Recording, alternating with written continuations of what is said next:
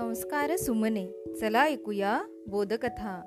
या उपक्रमामध्ये मी विद्या गवई नरवाडे आपणा सर्वांचे पुन्हा एकदा हार्दिक हार्दिक स्वागत करते.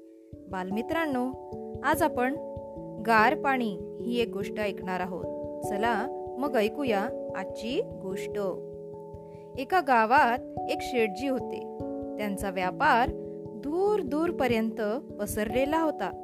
त्यांच्याकडे अनेक नोकर चाकर होते. त्यात एक मुनिमजीही होते. त्यांच्याकडे हिशोबाचे कामकाज होते. सर्व दुकानांच्या पैशांचे देण्या घेण्याचे व्यवहार करण्याचे काम मुनिमजींना देण्यात आले होते.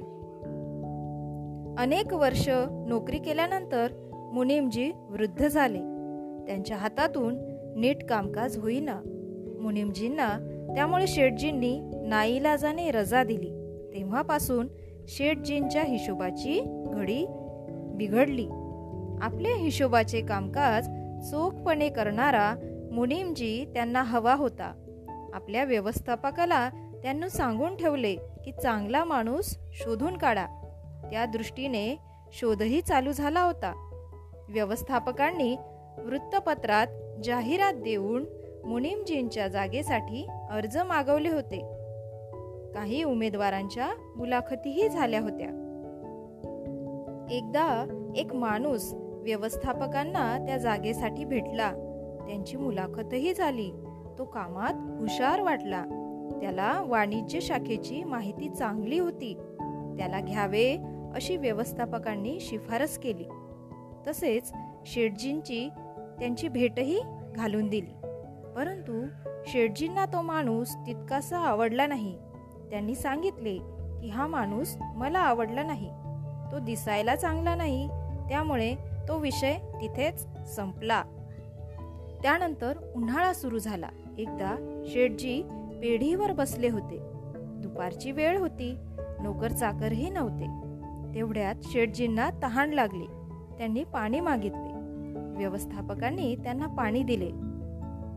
एक घोट पिताच ते म्हणाले अरे हे कोमट पाणी आहे मला गार पाणी हवे. व्यवस्थापकांनी तात्काळ दुसरा पेला दिला. गार पाणी पिऊन शेटजी तृप्त झाले. त्यांना व्यवस्थापक म्हणाले पहिले पाणी चांदीच्या नक्षीदार भांड्यातले होते तर दुसरे काळ्या माठातले. असू द्या दिसण्यावर नसते माठ काळा असला तरी गार पाणी देतो शेठजी म्हणाले.